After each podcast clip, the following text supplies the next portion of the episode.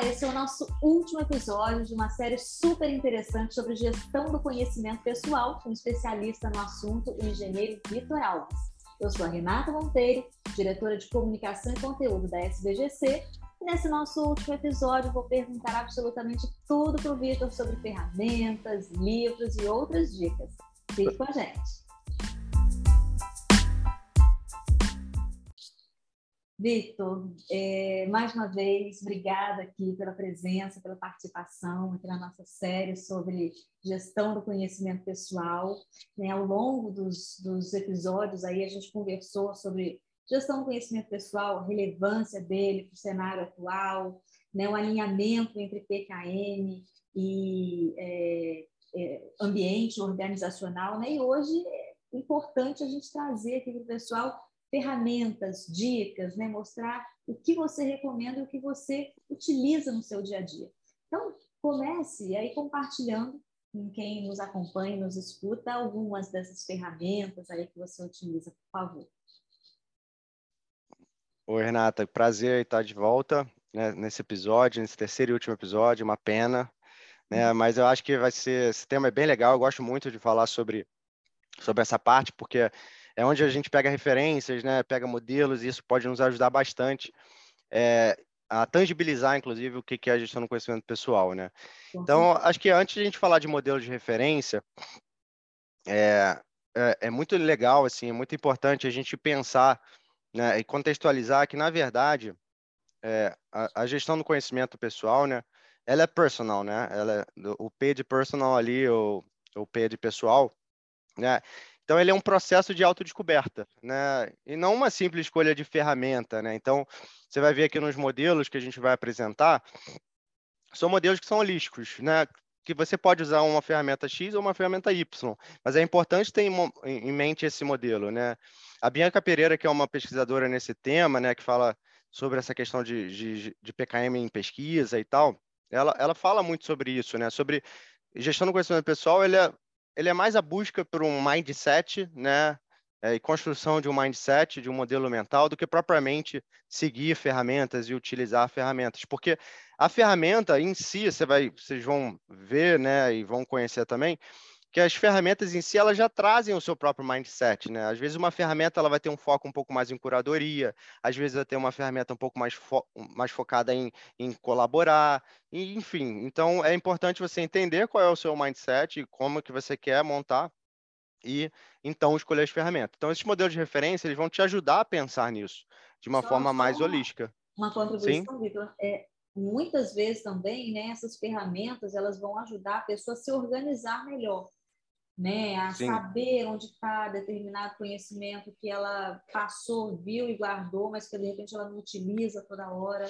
Então, como você disse, fazer esse mapeamento e saber o que você pode utilizar dependendo da situação é um adianto e também economiza tempo, né? Isso aí, isso aí. E aí tem a ver, a gente volta com a questão do sistema, né? A gente montando um sistema ali, sabendo que, ah, para esse tipo de informação, conhecimento, eu vou usar isso aqui, e aí daqui vai para cá. Né? Você tendo isso um pouco mais mapeado, justamente você ganha esse tempo, você ganha essa agilidade, né? E então isso te ajuda muito a, a, a pensar nessa questão. E assim, você vai ver também na própria literatura que alguns modelos de referência elas têm um foco mais individual e tecnológico, né? Que é como eu gerencio as ferramentas, como eu organizo o meu conhecimento. E tem outras que vão ter um foco muito mais de coletivo né, e colaborativo né, e menos é, tecnológico, né? É mais focado na questão do sense making, né? Como eu crio valor, como eu me relaciono, como eu interajo com esse mundo, né? Então, que às vezes a ferramenta ele pode ser importante, mas não é tão relacionado à ferramenta, né? Então, esse é um ponto. Então, eu diria para vocês que assim, e aí para aqueles que estão assistindo aqui o nosso podcast e é, fazem, né, são da área de gestão do conhecimento, eu acho que um modelo referen de referência que pode ajudar a, a, dar um pontapé é o modelo SES, do Nonaki Takeuchi, né? Que é, que é a socialização, externalização, combinação, internalização do conhecimento. Essa espiral do conhecimento, o que a gente vai trazer aqui de modelo, tem a ver com isso, como eu socializo, como eu externalizo, como eu combino e como internalizo o conhecimento. Tá? Então, a base é, é tá, tem um pouco a ver com isso. Então, para quem está mais acostumado com gestão do conhecimento, vocês podem usar isso, vocês vão ver que tem serve como referência bem legal. Mas embora ele não seja específico de gestão do conhecimento pessoal, mas ele dá uma base para entender melhor uh, uh, esses modelos que eu vou compartilhar. E aí, assim, é, indo já diretamente para o modelo, é, eu, vou, eu, vou, eu vou brincar com vocês que a gente, a gente vai sair daqui sabendo pescar, escalar uma montanha e construir um segundo cérebro. Né, depois que eu, do que eu falar aqui. Por que isso? Porque existem três analogias que eu acho muito interessante de três autores é, bem relevantes nesse tema, né, que trazem visões bem pragmáticas da gestão do, conhecimento, gestão do conhecimento pessoal, que é justamente a gestão do conhecimento pessoal, como escalar uma montanha, né, como escalada de montanha. Isso é uma visão, uma analogia que o James Dillow traz. E aí ele traz uma visão que eu acho bem interessante, vou compartilhar com vocês rapidinho aqui, que é o seguinte, imagina que você vai escalar uma montanha. Né, você precisa escalar uma montanha. E a escalar a montanha, ele é difícil, né? Tem seus riscos, né? Tem seus, seus percalços no caminho. O que, que você precisa para ter sucesso ao escalar uma montanha? Então, basicamente, ele, ele elenca três componentes que são fundamentais para a escalada de uma montanha. Que é, primeiro, foco e energia. Então, você precisa ter um objetivo claro para buscar motivação para fazer alguma coisa, né? Você precisa ter relacionamentos e redes, né, que são as melhores pessoas que vão te ajudar, são as pessoas que você vai se conectar para chegar na montanha, né, no topo. É, são informações, na verdade são quatro, né? Então são informações, né? Quais são os fatos, números, né? aquilo que é essencial para você atingir o objetivo. Qual é o conhecimento essencial, qual é a informação essencial. E tecnologia, você precisa do equipamento certo, você precisa saber que ferramentas você precisa utilizar para se comunicar, refletir, aprender e lembrar de uma forma melhor. Então ele fala disso. Então para isso, né, essas três áreas elas de desempenham um papel fundamental nessa capacidade é, efetiva de, um, de, uma pessoa aprender, compartilhar conhecimento, inovar. Então esse framework que ele chama de personal knowledge mountain, mountain é justamente esse framework de como essas como esses componentes se relacionam e eu consigo atingir objetivos, né? Que nesse caso aqui ele fala de escalar uma montanha, mas pode ser é, atingir determinado cargo, empresa, ou objetivo de vida, né? Então, como eu compartilho, aprendo melhor, me comunico melhor, como eu me conecto e construo confiança com as pessoas. Então, como essas coisas se relacionam, informação com relacionamentos e networks, com tecnologia. Então, é, isso é uma coisa bem interessante. Então, essa é uma analogia. A outra analogia que aí pensa isso de uma forma geral, né? Uma outra analogia que também dá uma visão mais geral, que é bem legal, que é a gestão do conhecimento pessoal como pescaria e maestria pessoal, né? É, que é uma analogia que o Harold Ark ele costuma trazer muito através do framework dele, que é o Seek, o Sense e o Share. Né? Para ele, o Seek, é, esse processo de Seek, né, esse processo de buscar, né, de busca, tem a ver com o pescar, né? tem a ver com é, preparar o anzol, preparar o, a varinha, né, a vara, é, conhecer o mar que você está pescando, né? Isso tem a ver com, com conhecimento também. Para você buscar conhecimento, né, é, e adquirir conhecimento, você precisa saber aonde que você está entrando, né? Qual é o seu objetivo? Qual é o ambiente que você está? Você precisa ter a ferramenta adequada para fazer essa busca, né? Que é a, a que é a vara ou o anzol, né? Então você precisa ter energia, né? Porque dependendo do peixe, você precisa de uma energia maior, né? Você precisa de, de mais energia para essa busca, né? Então o SIC tem muito a ver com isso, né? Com, você pescar. Só que você pesca e você vai armazenando esse peixe, né? Então você vai armazenando esse conhecimento. Só que chega um momento que esse peixe ele tem uma vida útil, né? Você, você não vai ficar armazenando peixe a vida toda, né? Por mais que você congele, que você bote em algum lugar, ele vai perder a sua vida útil. Então, você precisa utilizar esse peixe, que é o que ele fala de sense, né? que é o, é o dar sentido, é criar um sentido. Né? O que, eu faço com esse conhecimento que eu estou adquirindo? O que, eu faço com esse peixe que eu estou faz... pescando? Né? Então, é, é, você criar, né? adicionar um valor ali, é, é você preparar uma receita para fazer ali um, um, um, peixe, né? Então, e aí para você preparar a receita, você pode preparar da sua forma, ou você pode é, pegar na internet, né? Você pode pedir para alguém, perguntar, né? Então você está criando um valor, você está produzindo alguma coisa a partir daquilo que você adquiriu. Só que também tem um problema aqui, né? Que é, ok, eu criei, eu, eu, eu pesquei, fiz o peixe, mas e aí? Eu vou ficar comendo esse peixe, né? Eu vou ficar comendo esse peixe só para mim, vai chegar uma hora que eu não vou conseguir comer tudo, eu não tenho capacidade para comer tudo. Eu não tenho capacidade, eu não tenho capacidade de armazenar e adquirir todo o conhecimento que existe. Né? Vai chegar um momento que eu vou ter um burnout, eu vou ter alguma coisa. Né? Então, é importante que a gente é, compartilhe esse peixe com as pessoas, chame as pessoas para comer esse peixe, né? convide para jantar, convide para almoçar, que é o que ele chama de share. Né? Então, o, o share é você compartilhar, é você jogar para as pessoas, olha, olha o que, que eu estou fazendo, olha o que, que eu estou construindo, olha o artigo que eu fiz, olha o vídeo, olha o podcast, né? Pô, vocês gostaram? O que, que vocês acharam aqui da receita? O que, que vocês acharam do que eu produzi? Né? Então, com isso, você pega feedback, né? Inclusive, obviamente, porque eu não consigo saber se eu cozinho bem se eu não compartilho minha, meu, minha receita com as pessoas, eu não compartilho o prato com as pessoas. Então, como eu vou saber se eu, se eu sou bom em alguma coisa, eu não estou compartilhando, se as pessoas não estão é, retroalimentando esse meu trabalho, né?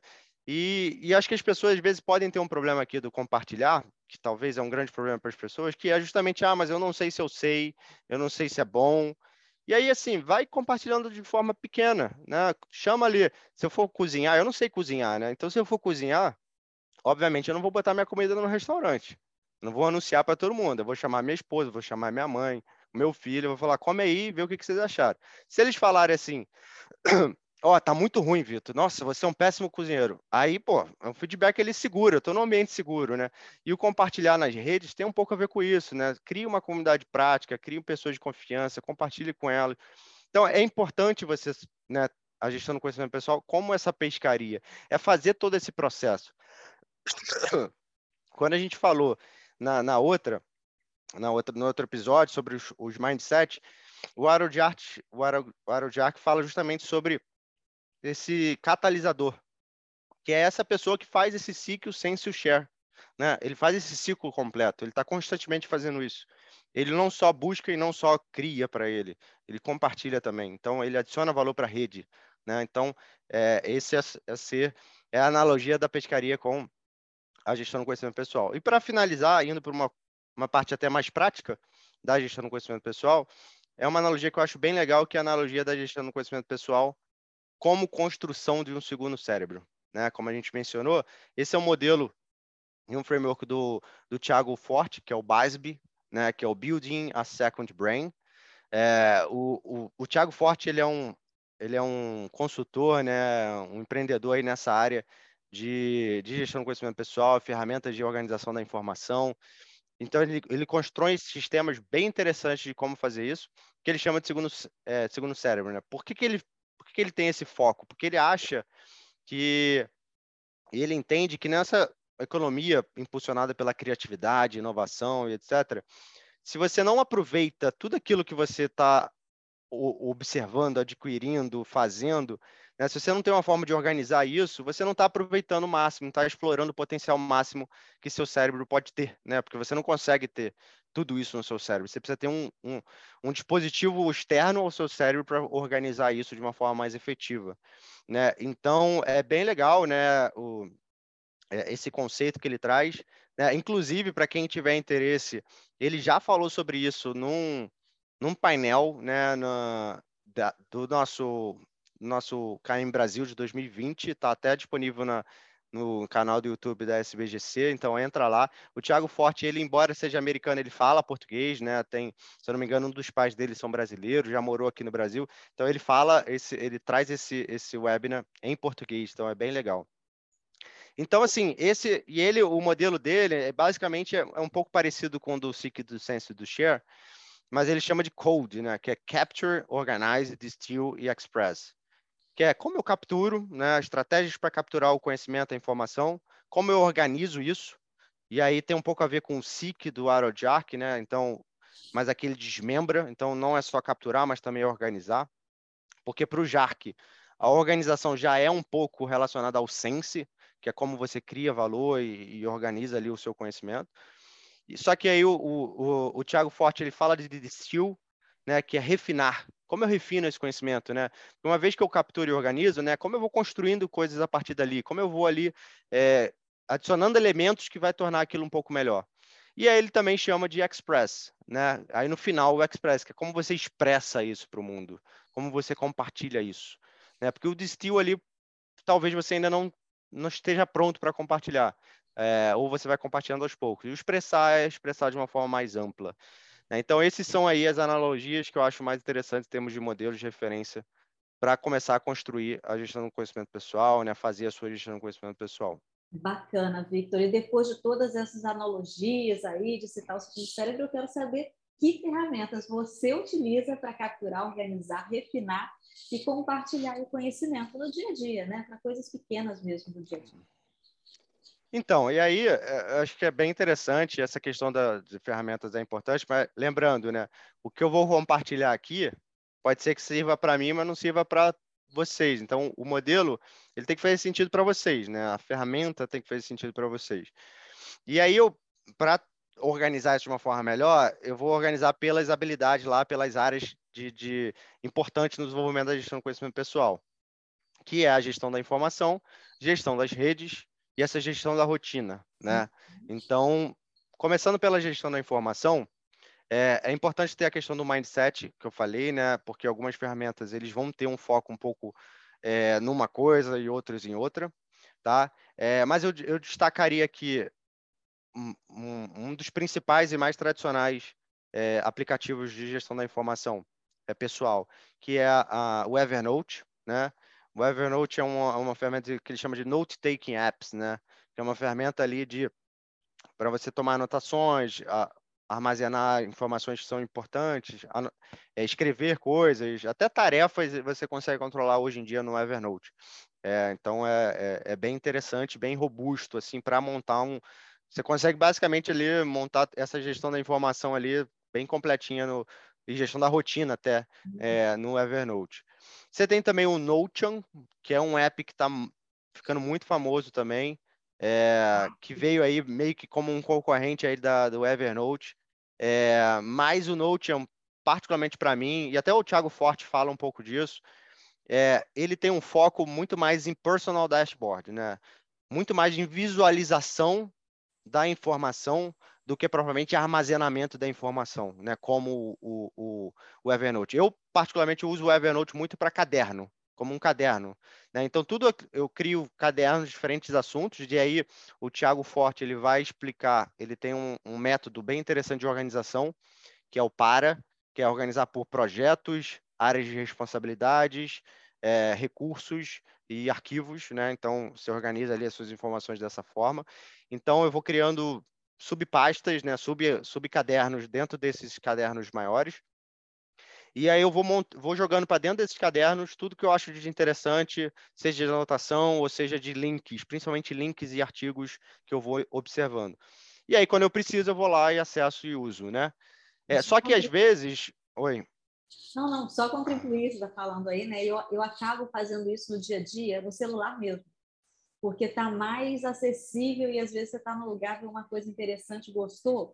Eu, no próprio bloco de notas do celular, Uhum. Anoto links, gigs e tal, e guardo no arquivo, uma pastinha de arquivo também no celular, categorizado. Então, assim, isso me facilita. Sim, exato. É, é, o que fizer mais sentido para você, porque, por exemplo, o Evernote, qual é a vantagem de utilizar um software como o Evernote, por exemplo? Porque você tem um aplicativo de celular, você tem a versão web, você tem até a versão desktop dele. Então, onde você armazene, vai estar sincronizado. É, vai estar então, disponível você não, quando você precisar. Você vai estar disponível em qualquer lugar, então você não perde. Às vezes você usa um bloco de notas, por exemplo, no celular, se você quiser acessar do computador, você não consegue. Então, você tem um pouco essa. É importante ter isso em mente, né? Para você conseguir manter essa e não perder, que é justamente o, o, conceito, né? Dessa sistematização, de você conseguir ter uma fluidez nessa, nessa, nessa organização do conhecimento. E aí, o, o e aí só que esses, esses essas informações, às vezes, elas ficam em forma de notas, ficam espalhadas em cadernos. E, às vezes, em termos de visualização e de, de, de organização do que eu preciso fazer ou, ou, de como as coisas estão organizadas, às vezes fica um pouco disperso. E aí o Notion, ele tem uma vantagem que ele, ele traz dentro do próprio software templates de visualização por boards, né? tipo Kanbans, né? coisas desse tipo que te ajudam a organizar melhor. Então, eu gosto muito do Notion para visualização e acompanhamento das coisas, por exemplo, dos artigos que eu preciso escrever, das da, dos objetivos, dos meus objetivos, né, do que eu estou fazendo. É, então, é, é, bem, é bem legal. Então, esse, assim, eu diria que do, dos, dos, principais ferramentas de gestão da informação que hoje tem disponível, esses são os mais conhecidos e mais famosos. Aí você vai, se você quiser ir um pouco mais profundo, você tem softwares hoje, por exemplo, do Rowan, que, é, tem a, que são relacionados ao Notion, ao Evernote e Obsidian, só que eles são muito mais avançados no sentido de, de, de, envolve um pouco de código, né? E aí pode ser um pouco mais difícil dependendo da, da utilização que você quer fazer. É, aí indo para um, a área corporativa, né, que é muito comum nas organizações, que, que são softwares de, da Microsoft. OneNote é um, é um, é um software para isso, que é muito legal, muito útil. Eu uso bastante também na organização, para fazer coisas de dentro da organização. É, então, assim, esses são os principais de gestão, gestão da informação, né? É, né, referências que você precisa ter. É, de gestão das redes, eu acho que é importante, quando eu falo de gestão das redes, gestão das comunidades, é importante trazer aqui um conceito, que é o conceito do triple bubble, do Harold que é que redes são essas e como são essas redes, né? Então você tem ali baseado numa matriz ali de, de colaboração, né, e, e relacionamento, né, o quão próximo aquilo essas redes são de você, o quanto colaborativo precisa ser. Você tem diferente, você tem basicamente três tipos de redes. Você tem as redes de trabalho, que a gente chama de work teams, né?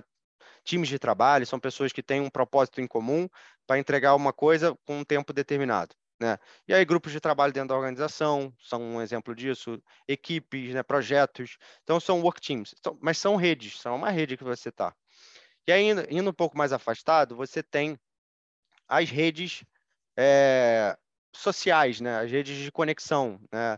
É, são que a gente chama, pode chamar de learning network, as redes de aprendizagem, né? Que são essas redes, não redes no sentido, redes sociais no sentido de ferramenta, né? Não estou falando aqui de ferramenta LinkedIn, Facebook, Instagram. Né? Isso são ferramentas, mas redes sociais no sentido de, dessas redes, essas comunidades que você se, se insere e está acompanhando, mas não necessariamente você está ali próximo, não tem, você coopera com elas, você não necessariamente tem um entregável com elas, né? É, só que nesse meio, só que essas redes às vezes são muito afastadas, você não, você não tem um, uma confiança às vezes tão grande, você não conhece muito bem aquelas pessoas. E aí você precisa, você tem uma necessidade de você ter um meio termo, que são as comunidades de prática. São grupos menores de confiança que você compartilha mais, que você interage mais. E, e essas redes elas têm conexões entre elas. Então, tendo isso em mente, esses diferentes tipos de redes, você pode usar diferentes tipos de ferramentas para isso. Né? Então, para uma coisa mais informal, é, grupos mais informais, você tem o WhatsApp, né? Obviamente, mais conhecido de todos aí, o WhatsApp usa muito para isso. Só que às vezes, quando você vai para uma coisa um pouco mais estruturada, é, ter ali o WhatsApp, às vezes não é tão legal, porque você tem uma série de coisas, uma poluição ali de, de informação muito grande. Você não, não ajuda muito você a focar, a organizar o conhecimento. Então, às vezes, você tem uma rede um pouco mais estruturada, isso pode te ajudar. Né? Então, um, softwares que podem fazer isso, você tem aí o Discourse, né?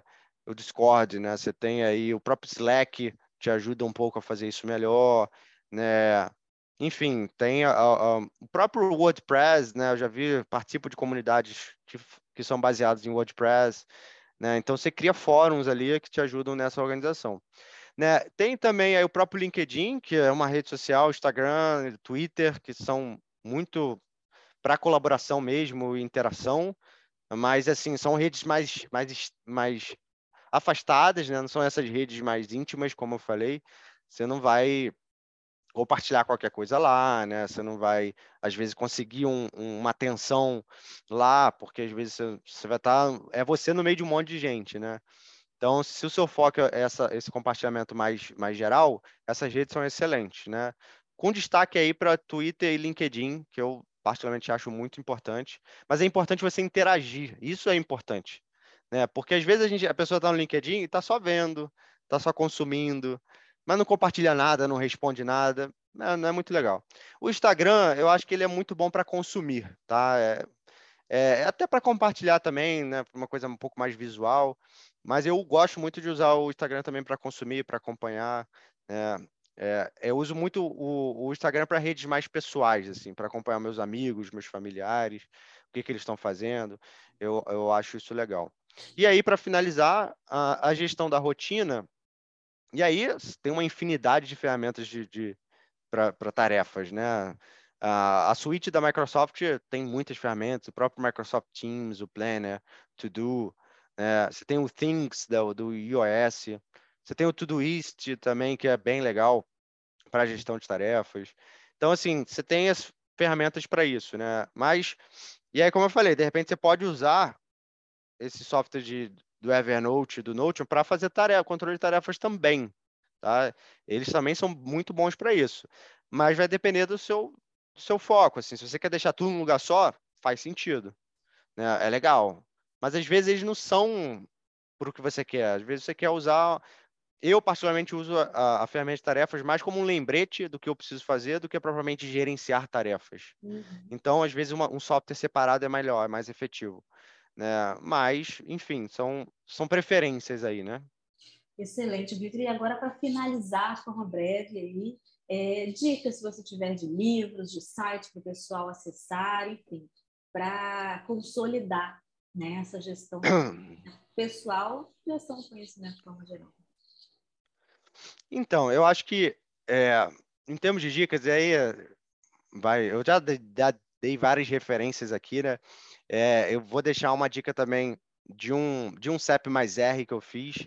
CEP mais R, para quem não sabe, é uma espécie de curadoria do conhecimento baseado em conteúdos, experiências, pessoas e redes relacionadas a determinado tema.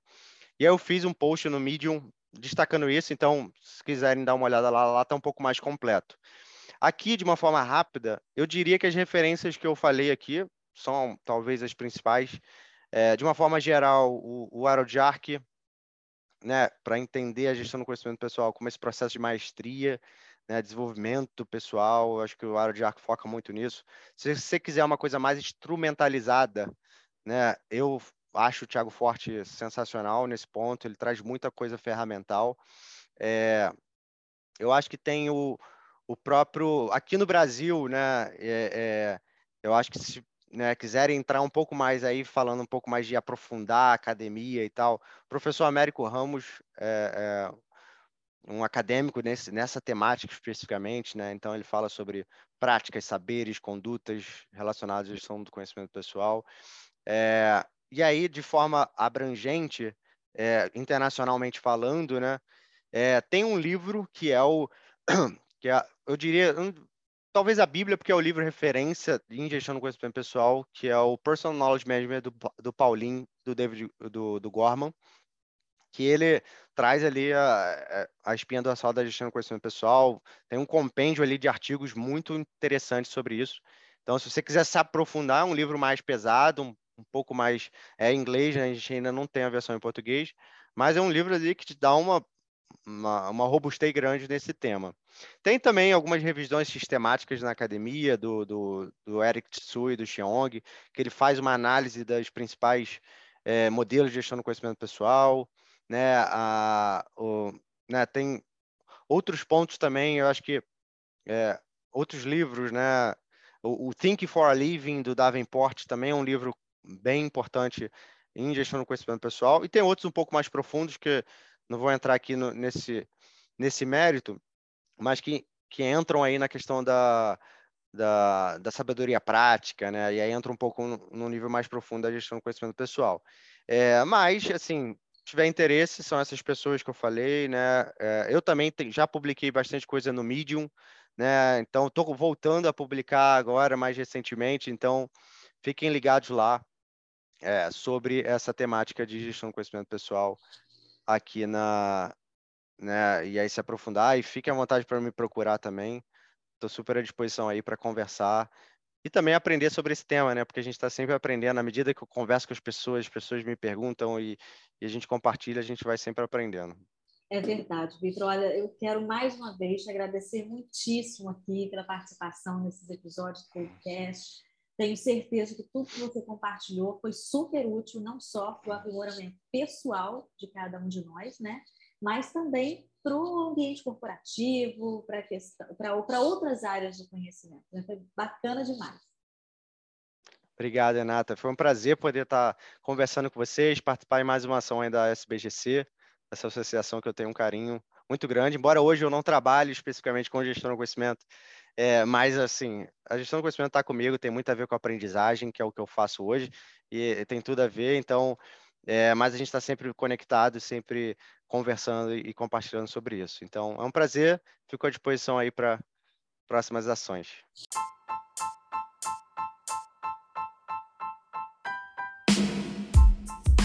prazer foi nosso e você que nos assiste, nos escuta, nos escuta, siga a SBGC nas redes sociais e também aqui no nosso canal de podcast para ficar sempre bem informado.